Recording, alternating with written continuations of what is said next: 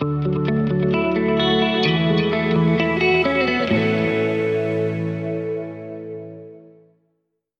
Dobar vam dan ili dobro večer, zavisno naravno kada nas gledate. Dobrodošli u još jedno najnovije izdanje podcasta Sredinom. E, kada sam se spremala za mog e, današnjeg gosta, e, imala sam veliku dilemu kako napraviti uvod, odnosno koliki uvod napraviti i svaki bi bio nekako adekvatan, pa sam se odlučila za jedan vrlo kratak, reću kratak možda je nekome dug, ali ni on nije dovoljan da opiše što sve ulazi u djelovanje i da kažem postojanje našeg današnjeg gosta, pa ću samo pročitati nekoliko rečenica koje se nalaze na službenoj stranici nisu sigurno dovoljne, ali evo, bit će idealan uvjet. Uh, idealan početak, oprostite. Uh, reću da je on poduzetnik, pisac, putnik, govornik i filantrop, suosnivač i predsjednik uh, neprofitne organizacije School and School, čiji je osnovni cilj unapređenje obrazovanja, odnosno drugačije neformalne škole. Ovo nam je jako bitno, ovome ćemo uh, puno razgovarati u razgovoru i uh, škola je posvećena posmatranju, otkrivanju i razvijanju talenata kod djece. Također i osnivač Centra za harmonizaciju zdravog življenja Life Tomorrow. Uh,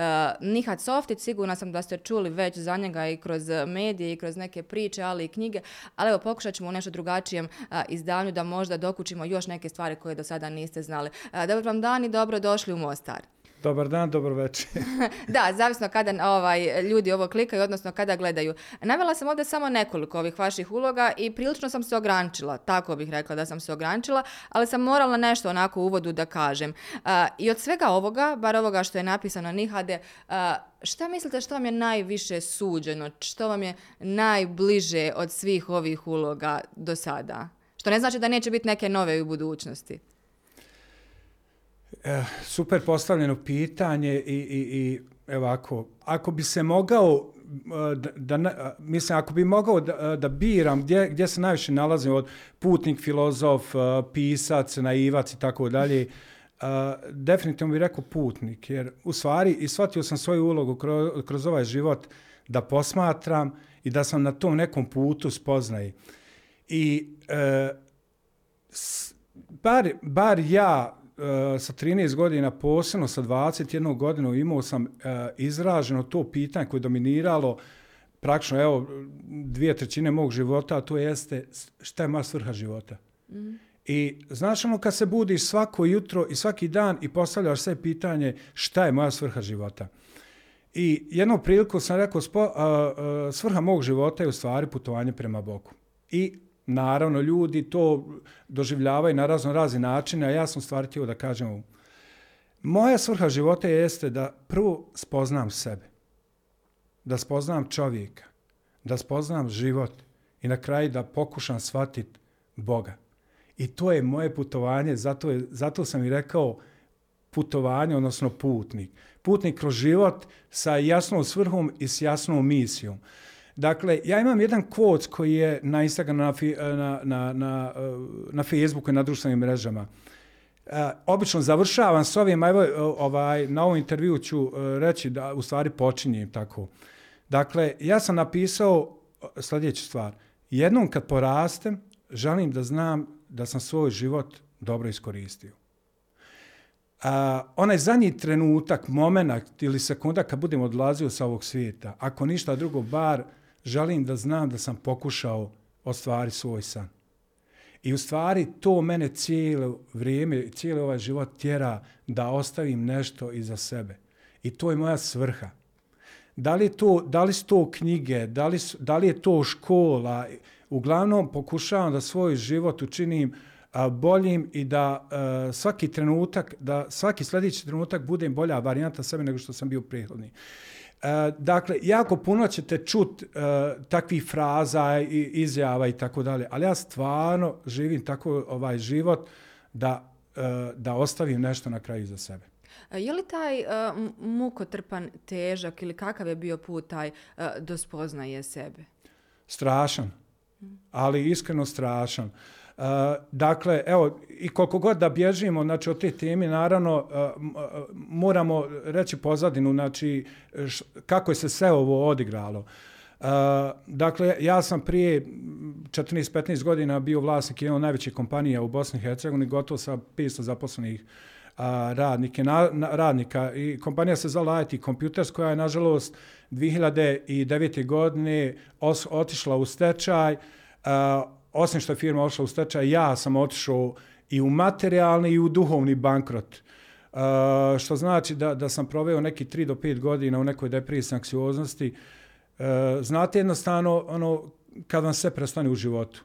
Jer ta firma za mene bila kao maj, majce ovaj njezno dijete koji odgaja i vidi da raste i onda u jednom trenutku vidiš da nestaje i ti pokušaš sa svaki mogući način da ga ozdraviš i tako dalje.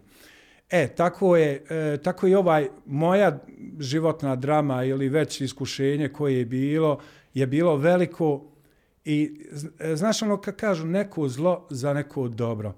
Dakle, ja jesam proveo tri, te 3-4 godina u nekom ratu sa samim sobom, ali mi to pomoglo da, da se duboko zarovim u sebe da shvatim u stvari ko sam, šta želim, ko su prijatelji, ko su neprijatelji i tako dalje, šta je dragi Bog u mom životu, šta mi je poroca i tako dalje. Tako da, uh, Mija, ja, dok sam imao firmu, meni firma bila sve i svja. Jesi li tada bili sretni ili nesretni? Dakle, ovako, ovo je jedna odlična poruka svim ljudima koji imaju ogromne kompanije i naravno voze i skupa auta i tako dalje i tako dalje. Dakle, ja sam imao 500 zaposlenih, imao sam i kamione i avione, imao sam sve što se može poželiti sa 34-35 godina. Uh, menadžer srednjo, srednje Evrope, pre, znači rekla, ovaj, nagrade, ne znam ti koje, u materijalnom smislu imao sam sve. Ali nisam imao jednu stvar. Dakle, cijelo vrijeme je bila ta rupa u duši gdje sam ja pokušavajući uh, uh, kupovinom uh, s, uh, novih auta, ne znam, stanova i tako dalje i tako dalje, ili gradnju, znači te firme, u stvari ja sam pokušavao da nadomjesnim tu rupu. A u stvari to je bila je samo jedna ra, laž. Dakle, ja danas odlično razumijem kad vidim čovjeka u džipu sa nekim izgubljenim uh, uh, pogledom, znam kako mu jer sam to sve prošao. A onda u našom mom životu, kad je sve to prekinulo, kad je taj hedonistički, taj materialistički stil života nestao, jer, je, jer sam doživio bankrot i nisam mogao da, više, da, da živim više tim stilom života, jedino što mi je ostalo, ali to nisam ja svjesno uradio, nego je vjerovatno neka posvijest ili priroda. Dakle, ja sam krenuo tim nekim lijevim putem, to je taj duhovni znači, put. Onda sam počeo da istražujem što je se to meni desilo, zbog čega se ja tako ponašam. E, znaš, e, kad sam imao firmu, ja sam sve probleme, bez ikakvih problema rešavao. Ali kad je se život uključio, u, u, u, u, kad kažem pravi životni problem, da sam shvatio da u životu ne znam ništa. I počeo sam da istražujem o životu, o Bogu i tako dalje. I znaš, taj desni život, hedonistički, materijalni, kad je prestao, krenuo sam taj lijevi, onaj uh, duhovni svijet, koji, gdje sam istraživao uh, psihologiju i tako dalje i tako dalje. Uh, I tamo, ja tu kažem, spoznao sam Boga.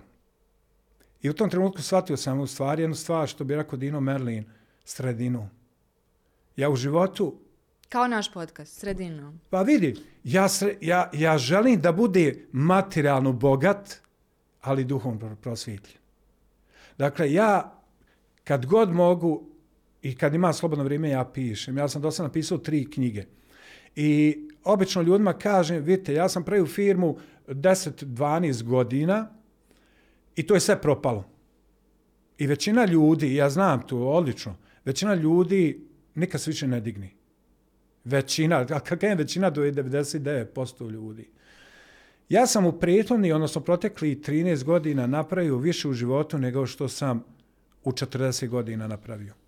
Dakle, e, kada kad je, kad je se desio taj stečaj, ono što sam ja uradio, odšao sam pisao fakultet. Iz tog trenutka sam shvatio da ja ne mogu zaustaviti crne misle, nego moram, moram, moram nečim se posvetiti. To je bio fakultet. Pa sam onda magistrirao, pa sam onda doktorirao, pa sam umeđu vremena napisao znači, te tri knjige. E, napravio sam znači, School in School. I svu tu filozofiju koju, koju sam sakupljio cijeli život, htio bi da kažem možda što me život pripremao je u stvari skoristio sam u school school. Dakle, sve što sam naučio u prethodnom životu i što sam ovi 13 godina borio se sa samim sobom, to sam u stvari sve pretočio u taj school school projekat koji mislim da je ono, fenomenalna priča. Je li school school krenuo iz Gračanice? ili? School School je ideja i u stvari bi, krenulo iz Gračance i a, moja supruga je otvorila prvu ovaj školu u Gračanci i to je krenulo sa kursima engleskog jezika zato što je mm. ona profesorica. A onda, onda sam ja 2014. E, godine otišao u Sarajevo, bukvalno uzio stvari iz kuće, imao sam para da platim uh, depozit ovaj, za kiriju mm -hmm. i toliko sam imao para. I imao sam vjeru dragog Boga da, da će nešto ispast. I znaš, kad odeš iz Gračance u Sarajevo, uh, to je ogroman grad i u Sarajevu e, stvarno postoje ona izreka, sve će ti oprostiti, ali jednu stvar ne, to je uspjeh. Uh, I ja sam četiri godine pokušavao da napravim taj biznis i hvala Bogu, znači to je se uspjelo, sve se to napravilo. Uh, I posle četiri godine uh, moj sin je sa mnom provodio vrijeme, ja sam njega u jednu trenutku ovaj, pitao, jel ti želiš da se baviš ovim biznisom? Kaže on, da. A s obzirom da je se bio teko ženio, da sam ja rekao, slušaj, onda ja ove škole ostavim na tebi ovaj, snahi, tako da se vi posvijete. On su otvorili još jednu dodatnu školu, stvarno radi super. A ja sam se vratio u Gračancu, ovaj, odakle i jesam, i tu sam sa suprugom otvorio i jaslice i vrtić i, i, ova, i produženi boravak i kurseve i tako dalje. Tako da ja sad živim i radim u Gračanci i, i uživam u svom životu. A, vi ste rođeni u Gračanici, a, tamo ste završili, koliko sam razumjela, osnovno i srednje osnovno obrazovanje. Osnovno i srednju školu, da. Dogodio se ovaj nesretni rat, prekinuto je obrazovanje i vi ste a, čak jedno vrijeme bili u sportu, je li tako, u košarci? Ja sam igrao košarku o, profesionalno i odšao sam sa Zrinskim ovaj, iz Tuzli u, u Italiju. I tamo sam ostao da a, igram košarku i radio sam i posle tri godine kad sam shvatio da ja ne mogu da ostvarim svoj potencijal, da smo se vratili. I većina ljudi bi reklo, joj, pa ti si lud. E, ja sam stvari pronašao svoju ideju, to su bili računari, mm -hmm. i e, ima jedna zgodna pričica, a to je, e, kad smo živjeli u Italiji, otišli smo na, na, e, kod prijatelja na večeru. I on je meni htio da iznenadi, u stvari da mi pokaže svoj kupljen računar koji je bio čudo u to vrijeme. I čim sam ušao, on je meni počeo da objašnjava oko tog računara. Znaš kada je ono ljubav na prvi pogled, ali fakat ljubav na prvi pogled, znači oni meni objašnjavaju, ali mi je rekao ništa da ne diraš, jer je bilo užasno, 3.500 maraka tad bilo. Ja samo znam da sam jedva čekao uh, da s te večere idemo kući i da bi ja nagovorio svoj suprugu da i mi kupimo na računa. Para nismo imali, ali smo ovaj, u Italiji tu bio toliko brzo, praktično odiš po dancu, za 5 minuta riješiš one papirne obrase, bez žiranata, bez ičeg i mi smo uzeli kredit. S tim što mi je supruga odmah na kasi rekla, je, znaš šta, budeš li ga rastavio, mi se razvodimo. I ja sam obećao naravno da neću. I znaš šta, po, sutradan uh, ja sam obišao sve moguće prodavnice, kioske i sve moguće časopise o, o računarima ja sam pokupao znaš ono, kad, kad doživiš neku uzbuđenje i pronađeš neku svrhu, neku misiju, e tako sam ja pronašao u računarima. Dakle, posle 7 dana računar je bio rasklopljen, sklopljen nekoliko puta. Supruga naravno nije nikad saznala, znači do, dok nisam objavio knjigu i dok nisam napisao, ali ta, ta strast je u stvari dovela do firme od 500 zaposlenih. I ako mogu, re, e, ako mogu ovaj prijetljeni dio naših podcasta da kažem, strast, ako želite da pronađete sebe, broj jedan je da pronađete u čemu je vaša strast. Strast je ono što ti daje energiju, a ne oduzima. Ono što te inspiriši, a ne što te negativno uh, vraća, ali te suzbija ili, ili uskraćuje ne, ne, neki tvoj vertikalni razvoj. Dakle, ja sam pronašao tu svoju strast. Kad je prošla ta strast za računarima, I kad je nestalo taj materijalni, ovaj, hedonistički život, ja sam onda u stvari pronašao ljubav u psihologiji. Htio sam da shvatim zašto se ljudi tako ponašaju. Prije niste imali nikakve veze, ili tako, službeno sa psihologijom u smislu neke formalne edukacije i toga? Ne, ali uvijek sam se pitao zašto se ljudi tako ponašaju. Uvijek sam Kako se pitao. Kako mislite tako, u tom materijalnom svijetu? I zašto, za, pa, znaš šta, ja, ja stvarno če, jako puno putujem i često sam na aerodromima. I najljepši dio mog čeka na aerodromu je u stvari da se fiksiram za neku lice, da, da pokušam shvatim šta je njegova svrha života. I vidi, svi mi imamo neke ciljeve, ciljevi nas definitivno znači vode. kod, neka, kod nekog su manji, kod nekog su veći ciljevi i stvari, raskaz bi nas je u motivaciji, odnosno ambiciji. I ono što sam ja shvatio je, u stvari, mi smo copy-paste svojih roditelja. Ono koliko, koliko su naši roditelji bili ambiciozni, vjerovatno ćemo mi, biti i mi. Naravno da tu ima i, i, i, i, i, i, i ljudi koji iskoči znači, iz, mm iz tog matriksa i tako dalje, ali ljudi ne sataju da se djeca copy-paste. U mom slučaju, uh, ima, ima, uh, uh, ima jedna knjiga uh, koja priča o nacicima. Ima treća knjiga se zove... To je posljednja ovaj. Da, ali ima još jedan članak na Harvard ovaj, uh, uh, review, ja mislim da se zove uh, o narcisima gdje, gdje čovjek shvatio da narcis su ovaj, uh, u stvari kao rezultat uh, autoritativne majke i odsutnog oca. I nekako sam se pronašao u svemu tome.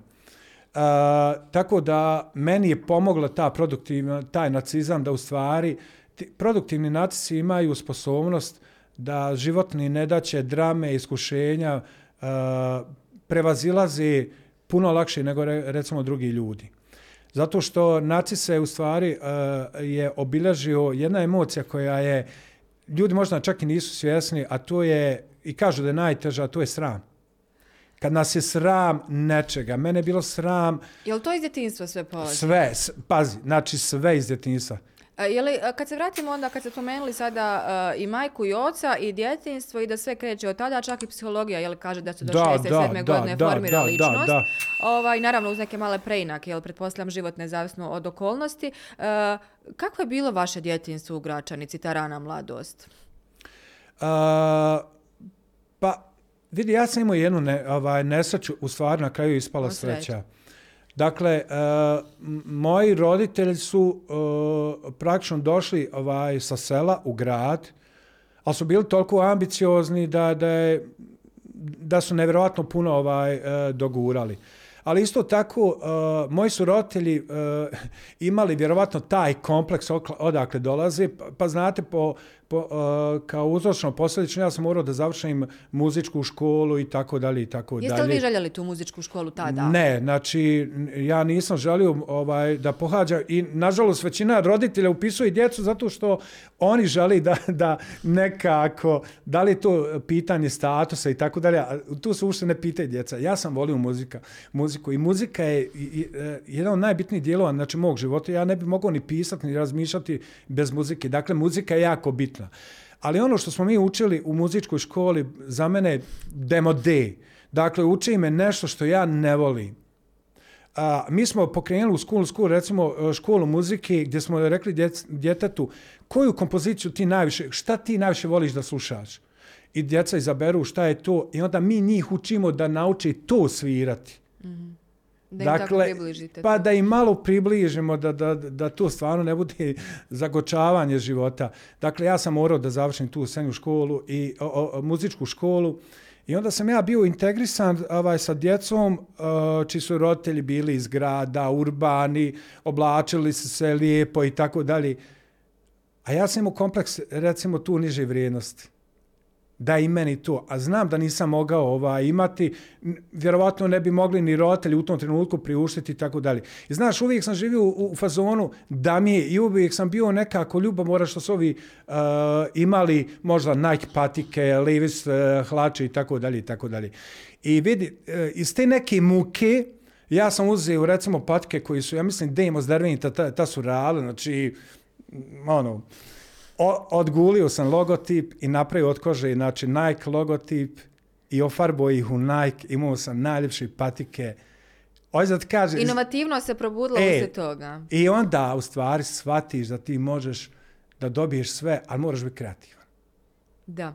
E, tri knjige a, su došle. Prva, pa onda šest godina, pa druga. Vi ste rekli nekako da je to sudbinski, da ta druga Moralo čeka toliki sazri, da, da, da, taj period. Pa sada ova posljednja o kojoj ste govorili, e, Narcis prva, a, pola čovjek, pola bog, Tako gdje vi je. kažete da ovaj, prenalazite sebe jeli, i tu spoznaju.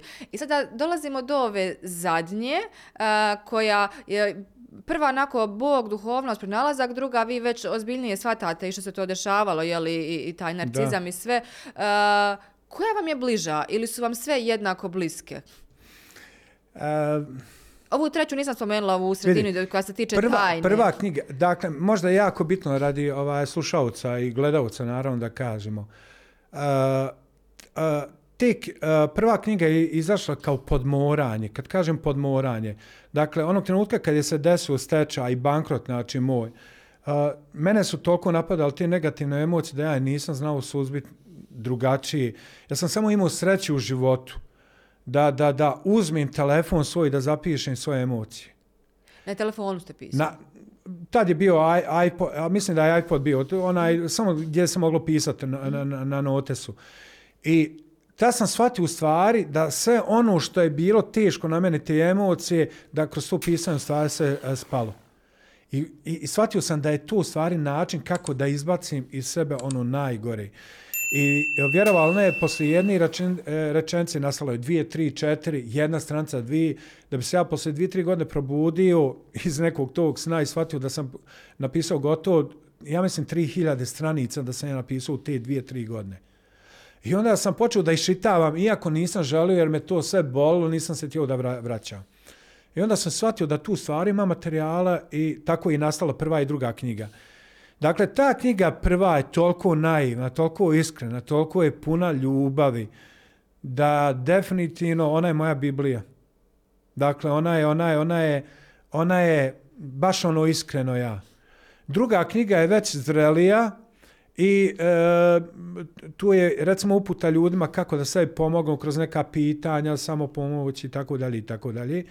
I treća knjiga je najzrelija i ona je i praktično i, i akademski onaj uh, uh podržana zato što je bio i, i praktično doktorski rad i na, posle doktorskog rada ja sam napisao tu knjigu. Ali taj, uh, taj doktorski rad mi je pomogao da ja shvatim sebe. Jer ja sam krenuo da pišem uh, uh, temu uh, vertikalni razvoj koji im jako bitan. Dakle, ko je to ko, ko, ko se popni do samoaktualizacije? Samoaktualizaciju po Maslovu posljednji najviši nivo čovjeka. I on kaže da samo 1% ljudi na svijetu uh, ostvari, sa, sa, odnosno samo se ostvari. Jel, okay. To su ljudi koji su u životu ostvarili sve što, mogli, što mogli. I u profesionalnom, akademskom, i u profesionalnom uh, biznisu, uh, i u duhovnom, emocionalnom, u bilo kojem smislu. I kako sam počeo da istražujem uh, tu temu, uvijek mi je, uvijek, uvijek me nekako baca na, na, bacalo na, na, na, na, na, na temu narcizma, na, na, na, na to. I onda sam počeo da izučavam taj narcizam i shvatio sam stvar na kraju da sam ja narcis. I, nažalost, u javnosti dominira narcizam kao nešto negativno, nešto što je najgore i djelimično jesu ljudi u pravu, ali narcizam je spektar. Kad kažem spektar, to je lepeza krajnosti jesu uh, patologija, ali ona sredina, znači, pro, to, je produkti, to su produktivni narcisi, produktivni, neproduktivni. Rijetko ko prizna uopšte to? Pa, recimo, opra, o, opra, opra, opra je, recimo, narcis. Steve Jobs je narcis. Uh, Soros je narcis. Dakle, jako puno Visoko ljudi. uspješni ljudi. To su uspješni ljudi i druga stvar, e, nisu oni uspješni zato što, što su vjerovatno inovativni, zato što su pametni i tako dalje nego zato što imaju tu psihološku otpornost da prevazelaze iskušenje. Nije ovdje stvar u inovaciji, ni ideje, ni kreativnosti, ovdje je, ovdje je pojenta u opstanku. Nije teško se popet na vrh, nego ostat i opstat.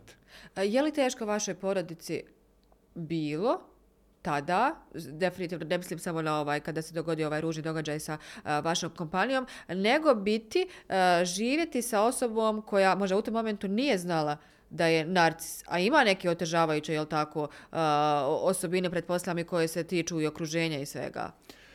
Pa, uh, prvo da sam narcis, ja sam shvatio, znači, tek uh, prošle godine, tako da i moja supruga posle 30 Relativno godina braka nove. je shvatila posle 30 godina ovaj, s kim uh, živi. Uh, ali mi stvarno imamo jedan jako lijep i uspješan bra, brak i ja vjerovatno ne bi ni napravio ovo što sam napravio da nije bilo Almi. To je, Dakle, znaš ono kad se pronađu onaj srodne duše i to je to. Ja sam taj uh, preduzetnička duša koja uvijek gura ovaj, dalje i na taj način ja i pokrećem svoju porodicu uh, ovaj, i a opet ona iz druge strane, ona, ona subtilna strana, ona, ona fina strana i tako dalje. Tako da mislim da smo mi komplementarni ovaj, u, u tome. Dakle, ono što sam rekao, uh, postoji patološki i, i, i, i to su praktično uh, to su stanja patološka na, uh, uh, kod, recimo, ima, ima grandiozni nacis, ima ranjivi nacis. Uh, ranjivi nacis, uh, grandiozni nacis kaže ja sam Bog i on stvarno misli da je Bog. Pa A, a, ranjivi, a, a ranjivi nacis kaže uh, ja sam Bog i mrzim sve, a najviše sebe. Je li I, narcis i mrze u jednom momentu sebe? Zbog tog srama? Vidi, ja, ja sam ovako, ovaj, au, kako sam ja mrzio sebe. Ali iskreno. Upravo, upravo, ali nikad ja pokazivo nisam e, na drugom. I vid, e, ja u svom životu e, nikad nisam, uh, nikad nisam doživljavao konkurenciju kao konkurenciju. Mene apsolutno ne interesuje ko radi još sličan biznis. Najviše ratove vodim sa samim sobom unutra. I najveći protivnik sam ja u stvari sam sebi. Niko drugi. Jesu li uh, teški ti ratovi? To su strašni ratovi. Ali bukvalno, ne, da, dakle, uh, posle stečaja, nakon možda godinu dana, dvije, ja, sam, ja sam vodio takve e, ratove, ono, na kraju više sam volio da, da me nema nego da me ima. Na, na, na, na. Znaš ono kad voliš, e Bože, daj molim to, zakopaj mi, samo me zagrni. Znači, takve sam ratove uh, proveo. Ali ljudi ne shvataju bez toga, nema spoznaje nema samo spoznaje. Dakle, dok se ti ne zaroviš i bukvalno ljudi možda čak i ne razumiju šta je emocionalna inteligencija. Emocionalna inteligencija jeste kad upravljaš svojim emocijama. Da bi ti upoznao svoje emocije, ti moraš proći sve životna iskuše i, i drame i, i, i, i bolesti i sve moguće moraš proći u svom životu da bi spoznao sebe. Vi ste počeli pisati u tom momentu i tamo negdje sam proštala da ste rekli, čini mi se da Sad ću ja citirati ono što sam našla, da taj period mog života pamću kao rasulo duhovnog, fizičkog i emocionalnog tijela, anarhija u meni, koja se preslikava prema vani u pakao. Je li zaista sve ono što je bilo vama moglo se osjetiti ovaj, Pa to je, to je se moglo vidjeti. Mm -hmm. Dakle, ne možete sakriti ono što je unutra u vama, ne možete koliko god da, da stavite šminke i tako dalje, jednostavno, uh, kaže, to, to je ono, kaže, ima karizmu. Skoro sam vidio u Sarajevu čovjeka koji odijelo, mantil, i neko bi zaključio u stvari, joj, vidi, dobrog odijela, vi mantila. U stvari, nije bolan stvar u odijelu, stvar je u njegovom držanju. Stvar je u njegovom vjerovanju u sebe, u samopouzdanju. I to je upravo ono što, o, o kojem sam Rasulu pričao. Dakle, Rasulo je bilo u meni, tu nima ni karizme, tu nima ni samopuzdalja. Dakle, kad se izdigneš iznad svega toga, iznad životnih drama, i, i e, dakle, i, e, moja životna drama je bilo e, taj e, firma. E, ali u emocionalnom smislu to može biti gubitak najdražih, najbližih, naj, najboljih prijatelja, bolis može biti. Vidi, to su sve uh, je, uh, uh, to su sve signali da moramo prestati sa stali, starim stilom života i da moramo krenuti život iznova, iz početka i sasvim na drugi način. Dakle, malo prije sam krenuo, ovaj, pa sam rekao, meni je moja firma, taj IT kompjuter mm -hmm. bivša, bila sve i sve. Dakle, i prije poroce i sve. I onda, nakon tog uh, stečaja, kad sam ja shvatio šta ja želim u životu, šta, uh, kako dalje, onda sam napravio hjerarhiju, odnosno prioriteta u mom životu. Vidi, u mom životu broj jedan je dragi Bog. Ja jesam i, i, i, i doktor nauka, ali ja stvarno vjerujem u Boga. I druga stvar, ne može niko u suprotnu uvjeriti, jer je moj život moj najbolji poligon. Dakle, broj jedan u mom životu je dragi Bog. Broj dva je filozofija. Broj tri je muzika. I neko bi rekao, pa zašto broj četiri porodica?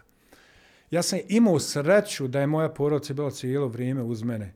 Ali generalno, uh, moj otac i mati i moja supruga i moja djeca su mogli dolaziti mene tješiti koliko hoći. A dok ja nisam pronašao u sebe tu želju i volju za životom, ne znači ništa zagilja, niti poljupci. Dakle, tu je bio moj osobni rat koji sam ja morao da pobjedim. Ali ne bilo koga drugog, nego samog sebe. Filozofija, zašto filozofija? Zato što mi je to razmišljanje. Dakle, to mi je e, e, dakle, sposobnost da razmišljam svojom glavom, da iznesem svoj stav. I napokon to mi je pisanje pomoglo da izrazim ono što sam ja želio i što je bilo u meni. I muzika broj tri. Zašto? Zato što muzika je za mene medij bez kojih ja ne mogao živjeti. Prva stvar, kad, kad, pa, kad ustajem jeste, a najčešće spavam sa slušalicom u ušima, Svo vrijeme. Jel svo nešto vrijeme vam- u autu, pa re, recimo pustim ili neki relax muziku, evo recimo zadnjih dana sam, i znaš kad ja pustim muziku onda je to na loop. Mhm. Recimo, ovaj, pustio sam ovu švedsku Euroviziju koja je na takmičenju, znači ona mi je bilo loop ova dva, tri dana. Pogotovo ima neku, ja mislim, uh, uh, klavijatura, onaj, kao neki cover uh, njezini pjesme, to mi je bilo super. I meni to postaje e, jednolično e, e, jedno i mogu raditi. Ona, znaš, ono, bez obzira što je pjesma se ponavlja, Ne. ona meni postaje jedno. Da. I Ne sviđa mi ometa se melodija. I nema mi uznemiravanje. Moja posvijest upamti to kao jedno što mi odgovara. I zato mi je muzika broj tri i četiri porodca. Dakle, prvi tri stvari sam rekao nešto što nema veze s materijalnim svijetom. I zato mi je bitan taj duhovni svijet. Kako doživljavate duhovnost? Kako je prakticirate? Uh, pa ja, uh, mm, ja svaki dan po nekoliko puta, dakle, molim se Bogu, zahvali, znači ujutro kad ustanem, zahvalim se Bogu, molim Boga da mi pomogne taj dan, eto, da mi podari ljubav, zdravlje, sreću, uh, da taj dan da, da prevaziđe kako treba. Uh, vidi, ja, ja vjerujem u to, a, a, a m, posebno, posebno do izražaja je došlo, evo mi smo se vratili prije 20 dana, ja i, i sin iz Amerike, bili smo u Njorku i doživio sam tamo, uh, već sam bio znači, u Njorku, ali sad kad sam došao, ljudi su me pitali kako je bilo. I svima sam rekao, ljudi, nismo, nismo ni svjesni koliko smo mi sretni. A evo razlog zbog čega. Imate dio Manhattana koji, gdje su ljudi biomašine. Dakle, to su ljudi koji moraju raditi da bi preživjeli. Znači, nema veze da li on radi u nekoj banci, znači, to su biomašine koji moraju raditi. Dakle, oni nemaju predaha u životu i nekog komfora da se opusti, ono, da će otkaz, pa, znači, to, to ne postoji, znači, kod njih. Onda smo bili jedan dan u Harlemu, gdje sam ja emocionalno dotučen bio taj dan i taj dan mi je, ne mogu reći da mi je bio uništen, ali taj dan me je nešto pogodilo, ono ljudski. Tamo sam doživio ljude koji nisu biomašine, tamo su ljudi zombi. Dakle, ljudi, mi ne imamo sirotinju kako je po- postoji u Americi. Dakle, ti kad vidiš te ljude, ti, ti, to, to, je, to je zombi. I kad ti znaš da Harlem i Manhattan se dotiču znači, u 150-200 metara, da žive jedni kraj drugi i da ne interesuju jedni, jedni drugi, onda sam shvatio koliko smo mi sretni na ovim prostorima. Da mi nikad ne bi doživjeli, ne, ne bi dozvolili da nam komšija recimo pati, da nam spava na ulici i tako dalje i tako dalje. Dakle, oni su oguglali recimo na te stvari. Mi još uvijek nismo. I zato mi imamo sreći. Šta je pojent ove priče? Shvatio sam uh, u, u Americi da ljudima fali vjera u nešto. Nisam rekao izričito Boga. Ja vjerujem u Boga. Ali Da. vjerova u nešto.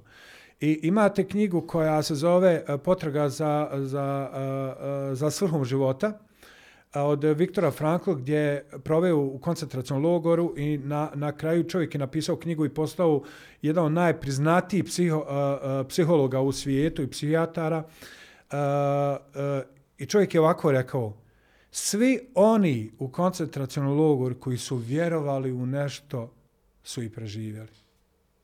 Svi koji su izgubili nadu, oni su jednostavno završili, nažalost, kako su završili, ali njegova vjera i njegovo naučno djelo i na kraju njegova e, ostavština u toj, e, e, u, u, u toj njegove psihologije je u stvari pozitivna psihologija. Uvijek afirmativno razmišljati i koji i ono što znamo i sami u životu, sve što dođe i odi. I nijedan problem nije u životu tu da bi ostao, nego da bi nas nečemu naučio. Putnički. Prema tome, znači, svaki problem koji dođe bilo kome u našem životu je iskušenje nama. I ima razlog zbog čega. I kad jedno shvatiš i kad savladaš taj problem i taj izazov, ne se nikad više ponoviti isti, ali će biti puno veći. Što je dobra stvar, jer to je znak da i mi napredujemo. Dobivate teži zadatak. Jel tako? E, I samo ću još kratko vratiti na ovu posljednju knjigu, Ja, Narcis. E, tamo u jednom dijelu ovaj, em, navodi se između ostalog, sad ja parafraziram, da živimo nekako jeli, u stoljeću u vremenu nikad se nije bolje živjelo u smislu tog materijalnog, jeli, ima Tako se nešto svašta što se prije nije imalo. Ovaj, a nikad ljudi nisu bili nesretniji. E, što Paradoks. dje- da, što djeca, što odrasli, što, ovaj, što bilo šta. E, je li to upravo zbog ovog duhovnog? Uh, o, ljudi se odmakilo od duhovnog i, i, i, i nažalost, mi još uvijek nismo postali Amerika, ali, ali idemo znači, u tom smjeru. To je taj materializam. I stvari izbora. Evo recimo ja sam neki, pos- neki dan posmatrao svoju unuku ovaj, pa, pa ju recimo stavim uh, neki crtani i, i posle određenog vremena shvatio sam njoj dosadi da gleda jedan crtani.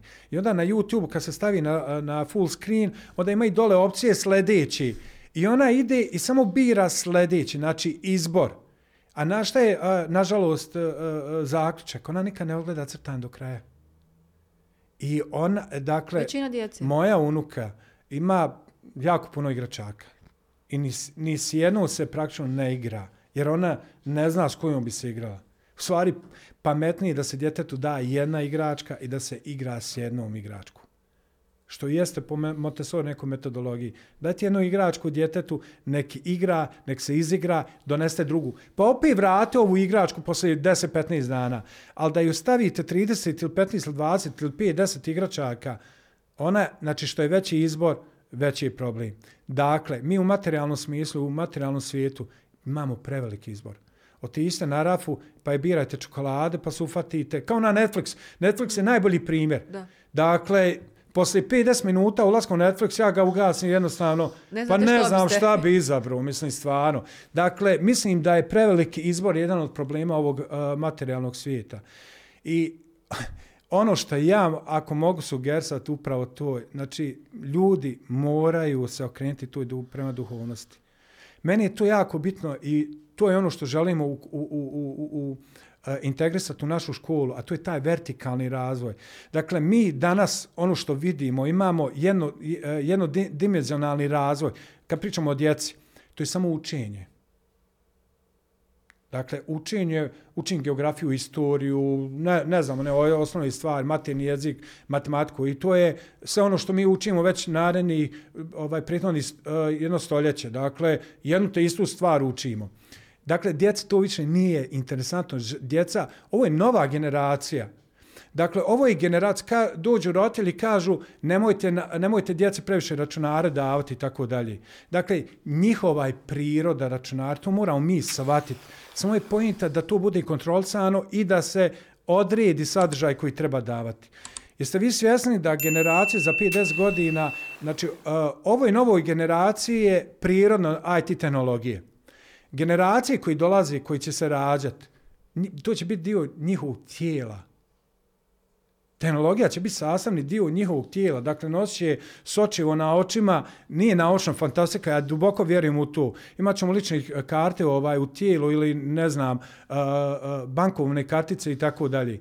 Tako da ne možemo mi sputavati e, ovaj, tu rijeku koja, koja već teče. Dakle, treba djeci dati znanje iz tih tehnologija, ali isto tako treba djeci dati a, mogućnost da, da, da spoca, spoznaju da mi živimo u univerzumu.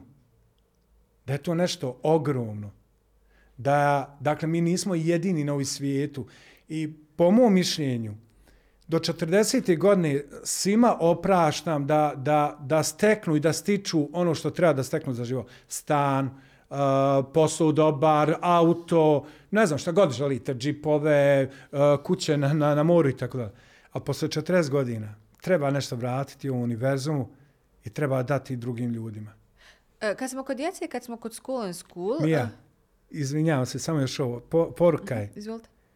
mislim da je pojenta u davanju, ne uzimanju cijeli život. Kad to shvatimo i to pokušamo da naučimo djecu, nije pojenta da cijelo vrijeme stičemo za sebi za svoju porodcu. Nego, jeste da do određenog trenutka, ali ja mislim da je u stvari najsretniji onaj koji daje koji je naučio davat. Ne mora ti nužno, nužno biti u materijalnom smislu, ali bilo, bilo kakav doprinos društvenoj zajednici, uh, široj zajednici i na kraj prirodi, univerzumu, ja, ja, ja vjerujem u to. School and School je primjer toga, pa uh, Ne želim naravno da vežem school and school uh, sa ovim što se događa i nemilim događajima u regiji, u Srbiji i tako dalje. Eh, međutim, te informacije koje stalno kruže što u medijima ove jeli, i tačne i netačne i provjerene i neprovjerene, sada nezahvalno jeli, ovaj, uzeti šta je od svega toga tačno. Između ostalog, eh, proziva se i obrazovni sistem. Dakle, ko je krivac? Da li obrazovni sistem? Da li društvo? Da li roditelji? Porodica? Društvene mreže? Ovo sve u čemu se mi nalazimo. Naravno, to je vrlo široka ovaj, tema tema.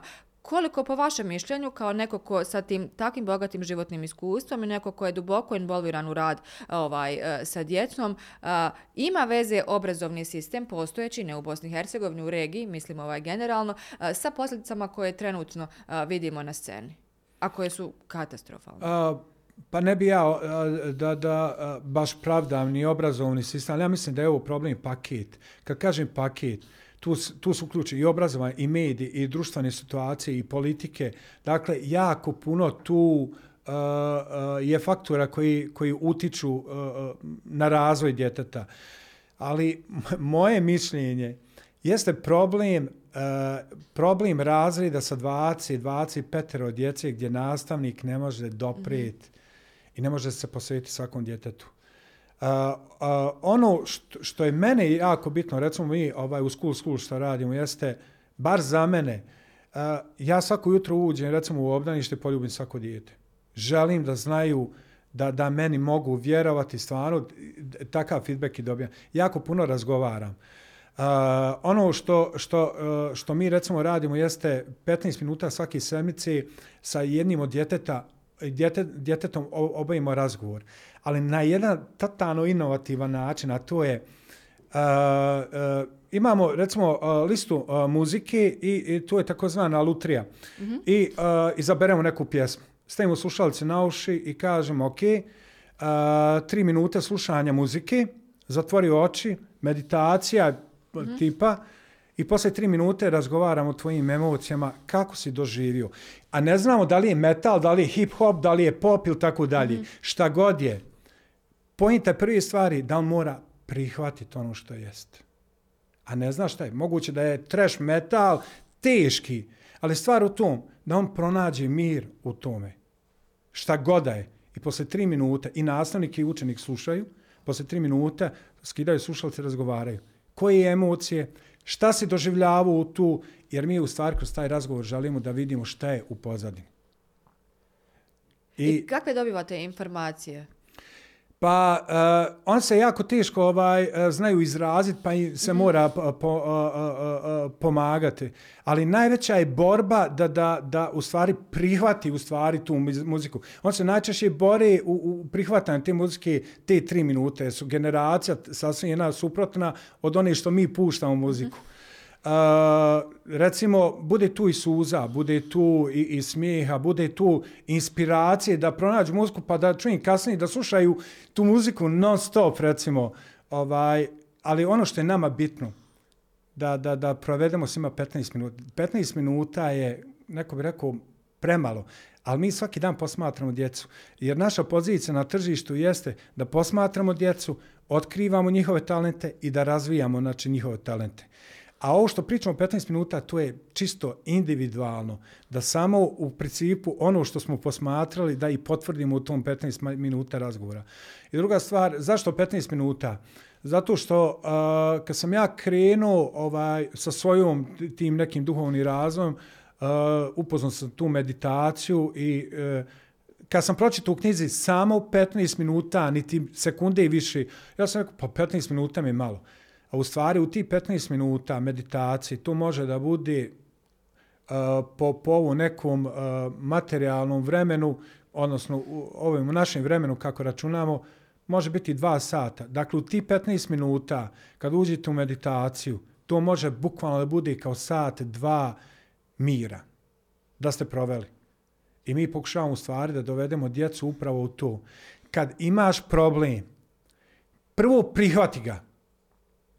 I ja najčešće svojim učiteljima govorim, svima nama se život mijenja u 5 sekundi, ne samo meni, nego i vama, mi, a i bilo kome. To je 5 sekundi kad trebamo razmisliti da li želimo da nam promijeni se už, tipa da se izgalami na dijete, da ne daj Bože neko udari dijete, znači tu apsolutno nema uh, pardona. I ljudi bi trebali da shvati, ako upravljaš svojim emocijama, ti upravljaš i svojim životom. I kad znaš o, o, da upravljaš sa svojim emocijama, onda nema potrebe da ma manipulišeš sa dječjim, zato što djeca ne razumiju naše dvosmislene konstrukcije. Oni razumiju samo dvije stvari. Voliš me ili me ne voliš. Ne voliš, da. E, kad ste kod toga, e, E, vraćam se na, na stanje je li danas u društvu, na posvećenost djeci, neposvećenost te telefone, tehnologije, obrazovanje i sve. I neko će reći kao, ah pa i nama roditelji prije se nisu posvećivali, pa evo vidite kako smo izrasli u dobre ljude, ne tučemo se, ne bijemo i tako dalje i tako dalje. Ovi danas kažu da roditelji možda previše posvećuju pa da su taki. Treći kao ne, ne, ne posvećujete dovoljno. E, je li mi zapravo uh, puno vodimo brige i računa o djeci, pa dobivamo to što dobivamo ili zapravo premalo? Ovako mi ja, ja stvarno svaki dan razmišljam na tu temu i hvala ti puno. Evo što ću napokon moći da podijelim možda ovaj to razmišljanje. Dakle, ovako. Današnji roditelji, roditelji pri 30 godina, 20 godina, to nima, dakle, stres danas i prije 20-30 godina nigdje veze nima. Dakle, danas je stres deset puta veći kod roditelja nego što je bio ranije. Jel ok? Dakle, danas djeca imaju puno veći izbor. Moje mišljenje da su tu škole najbitnija stvar, jer škole treba da budu backup a, roditelji. Ono što, kad smo mi odlučili se da pravimo, znači, school, school i produžen boravak, ja sam ovako rekao, mi ćemo biti razijemni roditelji djeca. A znaš šta to znači? To znači beskonačna ljubav prema toj djeci beskonačno razumijevanje i stavljanje u poziciju nje, njegovih roditelja. S druge strane, mi nismo radili školu samo za djecu, mi smo radili za roditelje. Jer mi odemo po djecu, dovučemo djecu, djeca praktično jedu kod nas, završavaju se zadaće. Šta je cilj naše škole? Da roditelji kad dođu po djecu, da ne rade zadaću s njima. Zašto? Zato što je djete isfrustrirano, zato što su roditelji isfrustrirani, ali dolaze iz posla. Moja, znači, prvobitna želja jeste bila da roditelji uživaju sa svojim djecom, da gledaju film, da izađu vani, ali da ne rade nikakve zadaće vani. Dakle, moje mišljenje, bez obzira, dakle, e, na school and school, moje mišljenje da škola mora prihvatiti da su oni backup roditelji. Da ta nastavnica mora da zagrli uh, svako dijete koji dođe u, u, u njezin razred, nabaci peticu, da, da kaže, sine, kako ide danas, nabaci mi peticu. Bojim se da su nastavnici u formalnom obrazovanju e, postali formalno nastavnici, a zaboravili su da budu možda drugovi toj djeci.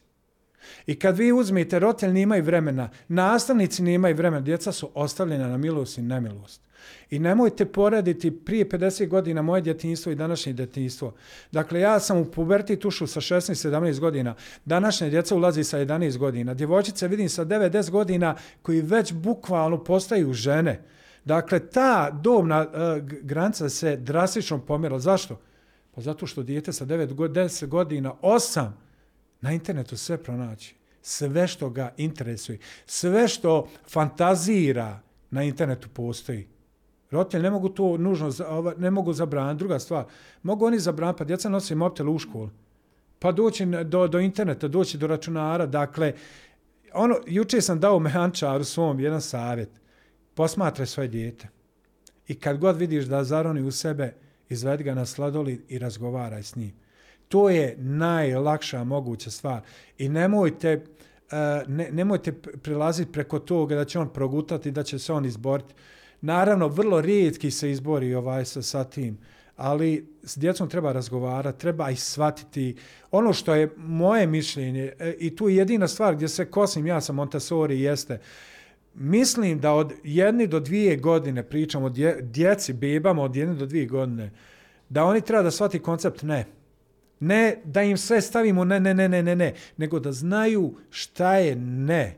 Da bi s dvije, tri godine oni već mogli da, da, da uče uh, o nekim novim stvarima i tako dalje.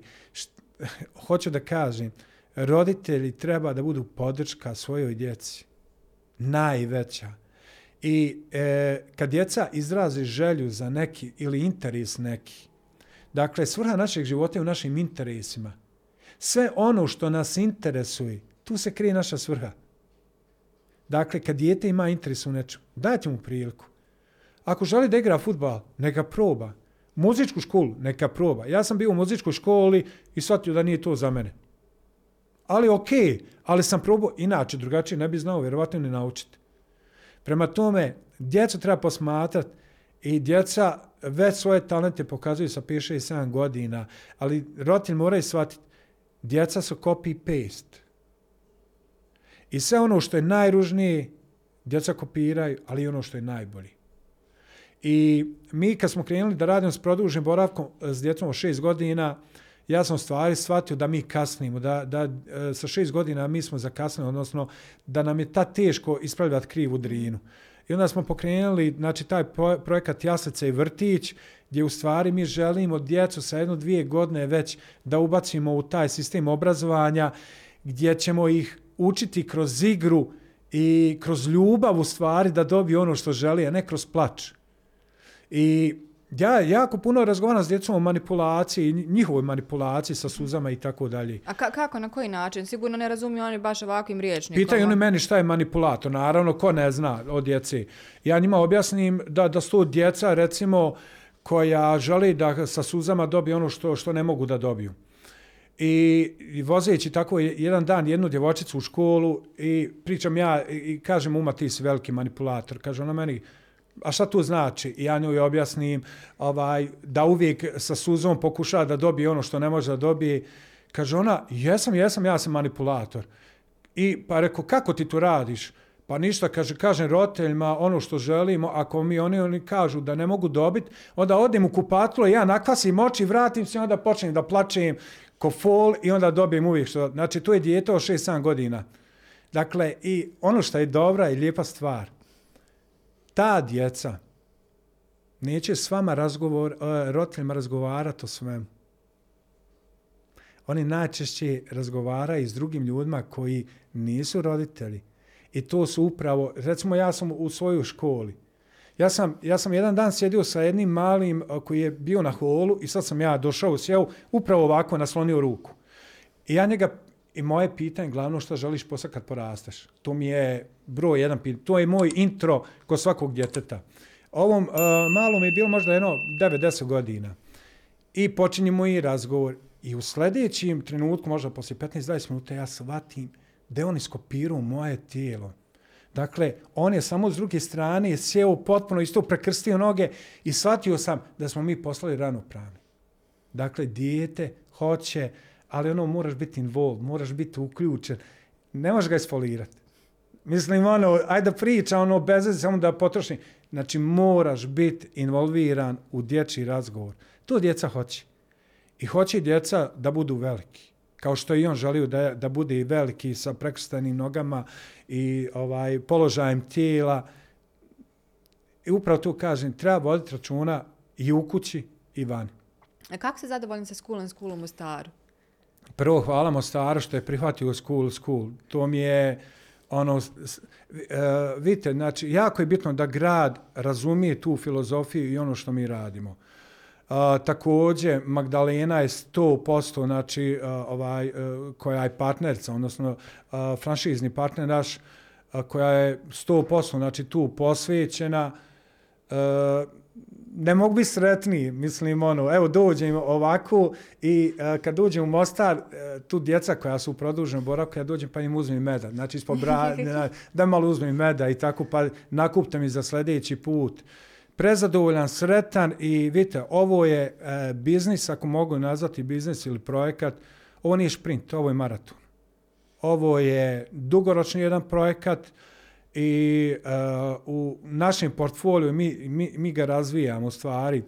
Uh, u Mostaru, uh, dakle, Magdalena je krenula sa produženim boravkom i radimo 6 do 14 godina. Uh, Ali mi također imamo, recimo, jaslice, vrtiće, preschool proizvod i u Gračanci sada otvaramo regionalni centar za autizam,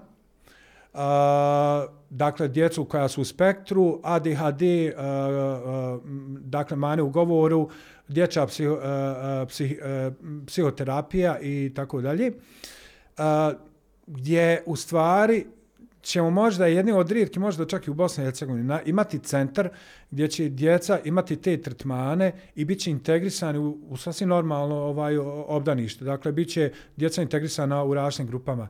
Ja vjerujem u, u, u, u, u integraciju djece, vjerujem u inkluziju, Uh, i bez obzira koliko god dijete da, da, da ima neki problem u razvoju, mislim sa drugom djecom ovaj, da on jednostavno zaboravi na to. Uh, imamo jednu djevojčicu recimo koja ima uh, uh, problem sa, uh, um, sa, sa, sa motorikom, sa kretom i tako dalje. I napokon ona je prohodala ovaj, uh, uh, kod nas bez, bez ikakvih uh, um, ti rekvizita ovaj, pomoćni, samo zato što ono kad djeca potrče za loptom, ona jednostavno baci to sve što je i, i, i kreni. Tako je i, i prohodala.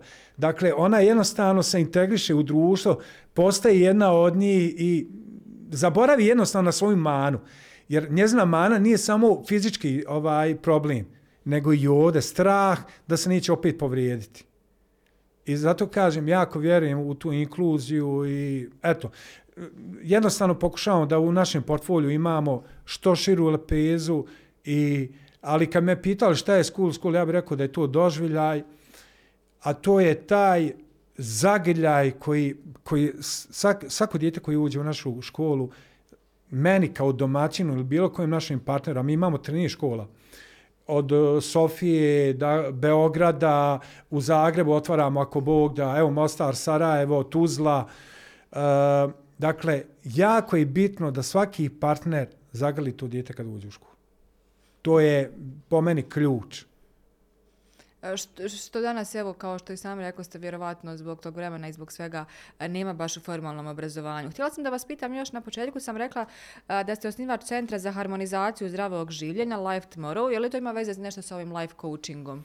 Pa, uh, life Bavite li se još uvijek time? Uh, vi tu, u principu, ja se ne, ne bavim profesionalno, ali uh, recimo jako puno ljudi ko, ko, ko, koji mi traže recimo da obavim razgovor. Evo tipa e, razgovarao sam malo prije ovaj prije ovog podcasta da jako puno e, recimo tih e, inspirativnih govora radim za firme i tako dalje.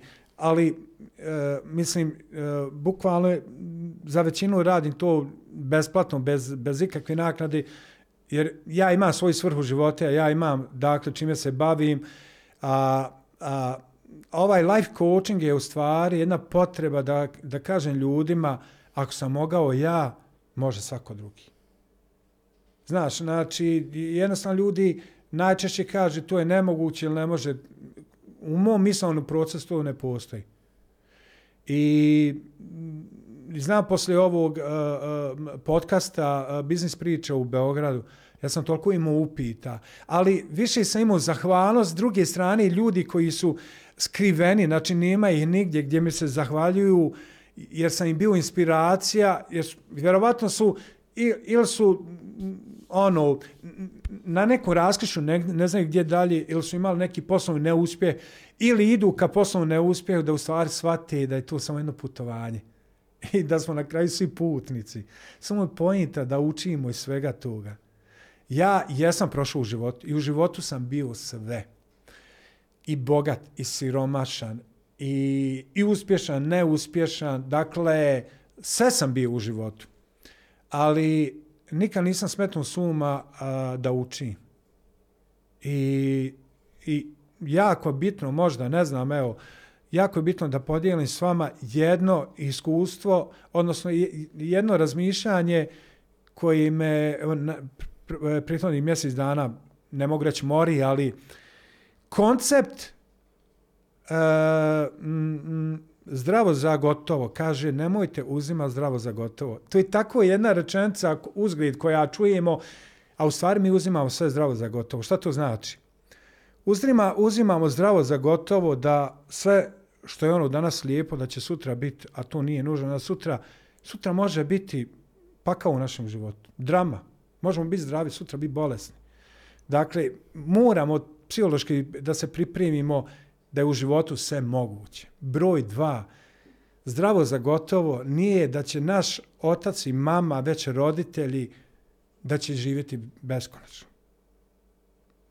Nije beskonačno ni da će djeca naša biti kraj nas cijelo vrijeme. Šta je pojenta priči? Kad odemo danas kući, trebali bi da zagrlimo one koji su nam najdrži, najmili da nazovemo i da im kažemo volimo te. Život je tako kratak da leti. Ja ne znam da li ste vi svjedoci ovih zadnjih mjeseci, godina, dana, je li tako da nam prolazi ovako dani? Meni je odavno prolazi, ali sam se ja pravdala tim da vjerovatno kako starim, pa tako su e, Mislim da je Mija pojenta priči što mi sad ovaj nosimo brige i Malizije, i Hong Konga, i Singapura, i Južni, dakle, bilo gdje problem u svijetu da je, znači, mi pročitamo i naravno da to mi moramo procesuirati i tako dalje. Dakle, fakat, ovaj, ovaj Dunjaluk je postao globalno, jedno globalno selo. Dakle, dotiče i na sve. Dok mi procesuiramo, danas 5, 6, 7 ovaj, informacija, prođe naš dan. I hoće za kajem, tako prođe život. Ja sam svjedok da, da sam doživio, samo jedan dan sam se probudio, shvatio da imam djecu od 18 godina, a da nemam pojma kako je prošlo. I svi mi trčimo da stignemo neke ciljeve, a ne vidimo u stvari što se dešava, da di, život prolazi. Evo, ja kažem, slažem se ako je trebalo tako da bude u mom životu, ok, ali s 50 godina jako sam svjestan svojih unuka. Jako sam svjestan svoje djece i pokušam bar ja u svoj život i njihov život da integrišem upravo ovu filozofiju, a to je nemojte da, da sve uzimamo zdravo za gotovo. Nije zdravlje zdravo za gotovo. Znači, da, ako želimo da budemo zdravi sa 60, 70, 80 godina, moramo danas da se brinemo sa 30, 40 godina. I ono što sam rekao, roditelji neće živjeti beskonačno. Prema tome, otiste, za, e, poljubte i zahvalite se, nazovite na telefon. I vi, vi, ćete se šta, vi ćete šta će se desiti na kraju. Posle takvog jednog našeg nastupa, i taj naš tata i mama će ovaj možda nekom drugom reći volite ili zagrliti ili će prenijeti pozitivnu energiju, ali mi ćemo pokrenuti jedan proces, ako ništa drugo koji će bar treba 10-15 minuta. Lana, lanac da se nastavlja, što, što bi se reklo. Reste recite mi e, još nešto, za kraj, ako mogu da kažem, za kraj uopšte. Negdje sam pročitala da uh, imate neki ritual da svako malo ili često idete na kafu sa sobom, je li tako? Kako to izgleda? Je li to i dalje prakticirate stalno? Imate li nešto određeno? Šta, uh, osim te muzike, pretpostavljam. Ovaj... Znaš šta, Mija, ovaj, bojim se neće, ne, ne, neko neće protumači da, da, ono, kaže, puku čovjek, ono, definitivno. Ma dobro, sad, sad, Ali jako je bitno, hvala, hvala ti puno ovaj, na tome. Vidim, koliko god je bitan projekat School School i vaš škola. Znači, to mi je svrha života. Ali tako bitno i ono što ja radim samo za sebe. I ne govorim samo e, za sebe, nego i za tebe, za koleg, za sve koji nas slušaju. Toliko mi je bitno da popim kafu sa samim sobom. Dakle, ja ujutro popim sa svojim suprugom i sa ocem i sa mamom ovaj kafu. I svako jutro i posle povodnje. Ali, posle toga ja imam kafu sa samim sobom. Jer ja taj dan imam neke obaveze koje moram uraditi i moram se motivirati, moram se ispirsati. Dakle, ja odem na kafu, stavim slušalce na uši, pojačavam do kraja i dok ne izdrobim onu neku negativnu energiju i dok taj val pozitivne energije ne, ne, ne, ne počne kola, po, po, znači ja ne ustajem. Pa ako treba čak i sat i dva, sjedit ću tu. I e, to mi je jako bitno. Jako mi je bitno da ja godišnji, ja imam jedan projekat, a to je da, da vozim biciklo, znači iz Gračanci na more i svake godine biram jedan od, od, od, od otoka e, na, e, ovaj, u Hrvatsku, što ne mora znači da će možda negdje dalje ići. Ali tu je 5 dana, ja zovem tu 5 dana s Bogom. Dakle, ne ide niko sa mnom, a, ja biciklo šator, a, slušalce na ušima i to je i voda naravno, znači to je ono što, sve što mi treba. E, dakle, ti pet dana ja živim život koji nema veze s ovim životom. Jer ja već 20-30 godina sam u kravatu odijelu i svaki dan uh, vodim računa da, da izgledam perfektno. Jer je to ti ratovi koji su meni... Ovaj, I druga stvar, bavim se takvim biznisom da je jako bitno da, da stvarno i djeca vide neki uzor i tako dalje. Ali ovih pet dana, znači ovih pet dana ja sam praktično u patikama, majici, jedem u pekari, spavam kraj puta, u masleniku, gdje god mi, ono, na plaži i tako dalje. I znaš, recimo, sjećam se jedan dan na visu o, o, o, Komiža i sad popio sam se negdje gore oko Kasan i to je praktično samo horizont Italija ispred mene. Uzio sam u pekari ovaj, ujutru neke kifle, argeta, na kameni zid, kraj vinograda. E, ne postoji milioni. Ne, ne, dakle, ne postoji pare koji ti može platiti tu sreću i tu osjećenje. Prvo da si biciklom došao da si se toliko žrtvao, da si te ratove pet dana, pa to su ratovi pet dana gdje nimaš ti s kim podijeliti, nego moraš sa samim sobom. I na kraju, saznanje da se odvojio 5 dana samo za sebe. Jer tad ne postoji ni otac, ni mati, ni djeca, ni supruga, znači niko. Samo ja i moj dragi Bog. I zato zovem putovanje s Bogom ti 5 dana. Hoće da kažem svako od nas, bi morao da ima u životu svoj lični projekat. Da li je to hodočašće? Ja već sa, sa suprugom, ali stvarno mi želimo. Dakle, imate, uh, uh, možda ste čak i gledali put, to je, uh, to je ovaj put od Francuske do Portugala, uh, uh, Il Camino, mislim da se zove. Mm -hmm da je negdje oko 800 km traj, ono, 800 km je puto, volio bi sa svojom suprugom da, da, da, da, da prođem. Jer vidi, na takvim putovanjima vi u stvari shvatite i ko ste i, ša, i šta ste i shvatite koliko je u stvari život lijep. Iz perspektive trčanja svakodnevno na posao i tako dalje ne možete, ne možete doživjeti koliko je život lijep nego kad se odmaknete i doživite neko iskušenje. I jako je bitno da, da to mora biti fizičko opterećenje. To je ta yin yang, to je ta meditacija, yoga kad se sudari u stvari unutrašnji mir i, i, i, i fizičko, ovaj, neki fizički umor. I to je, ja kažem, to je trenutak kad se spozna Bog. Kad, kad, kad fizički se toliko izmoriš, a u stvari unutra kad je toliko lijepo i, i, i muka te u stvari tjera da, kako bi rekao, da, da, da, da se povučeš u sebe i da pronađeš taj mir koji, ja mislim da je najbitniji, pogotovo u današnjem životu, da svako od nas zna šta je taj mir. I možda jedna lijepa e, pričica, to je u Beogradu me je vozio jedan taksista, slučajno sam digo, nisam slučajno digo, ali naletio sam slučajno na taj, uh, tog taksistu. Taj taksista Mercedes koji 60. i 70. godište, ali najduži u koji sam ja ovaj seo. I sad kad sam ja ušao, ja kažem u taksisti, rekao, Ja rekao, ovo je najveći taksi Mercedes u kojim sam ja sjedio. Praktično, bukvalno mogu još jedan prek puta mene suprotno ovaj, da, da sjedi neko. Kaže on, pa to je bilo ne, negdje na aukciji ovaj, iz Titine gadi neke auta u Beogradu, pa je on na aukciji kupio, ali kaže, imam ja starog Porschea, negdje dole na, na, na, na, na ne znam, na, na Dunavu, negdje na, u, u garaži. Kaže, ja svaki subote odem i ja njega glancam.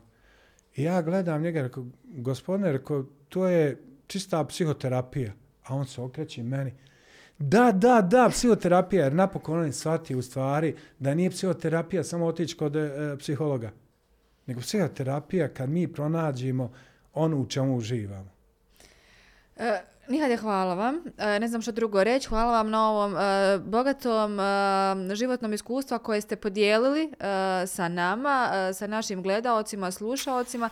Hvala vam što ste odmah iz automobila došli ovdje u naš studio e, i hvala vam sve što činite za djecu prije svega jer je to jeli, naša budućnost i sve ono u što bi trebali ulagati. Ja ću ovo gostovanje završiti ovom vašom rečenicom koju vi kažete o kojoj puno ovaj, razmišljate. Ne mori vas, ali razmišljajte Dakle, Dakle, nemojte ništa shvatati uh, zdravo za gotovo i poslušajte ove savjete uh, gospodina Nihada Softića. Nadam se i sigurna sam zapravo uh, da će vam biti korisni i mi se vidimo u nekoj idućoj epizodi uskoro. Thank you.